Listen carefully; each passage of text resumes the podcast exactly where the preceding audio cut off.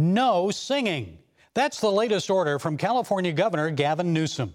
The governor is now allowing people in the Golden State to resume worship services inside church buildings.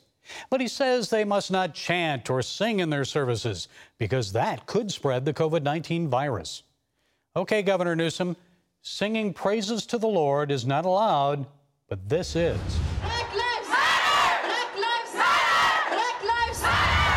I guess Newsom believes singing in church spreads the disease, but shouting political slogans? People are immune from the virus when they do that. Actually, the Coronavirus Task Force reports that marches and protests, not church services, were the primary cause of the recent spike in COVID 19 cases in California and elsewhere.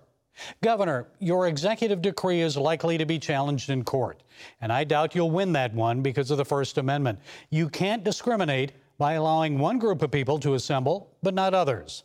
And discriminatory practices like that can send the wrong signal to young leftists. A group of protesters recently stormed into Grace Baptist Church in Troy, New York, disrupting the service.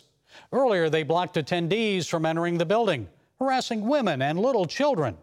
They told one black woman she should be ashamed of attending church there. They threatened to call Child Protective Services on the children's parents. The Black Lives Matter protesters assaulted the church pastor during a scuffle. They say the pastor and his church are racist. Apparently, the black church members don't think so. And a word to the protesters if you think the church is racist, then don't attend. It's that simple. You have no right to force your views on others by blocking them from attending and worshiping God. Folks, we need to see this for what it really is. Powerful forces are at work in our country, stirring things up. It's really about sensationalizing and controlling the political narrative, causing division for political advantage in an election year.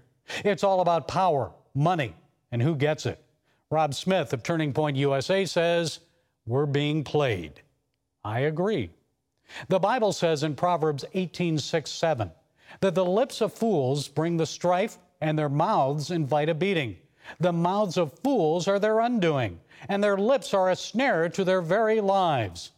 So let's be wise about how we respond to this societal strife. Let's not respond with anger. Let's choose our words carefully. Let's guard our hearts, demonstrate the love of Christ, and not become ensnared by foolishness. Well, that's it today from the Global Lane. Be sure to follow us on Facebook, iTunes, SoundCloud, YouTube, and Twitter. And until next time, be blessed.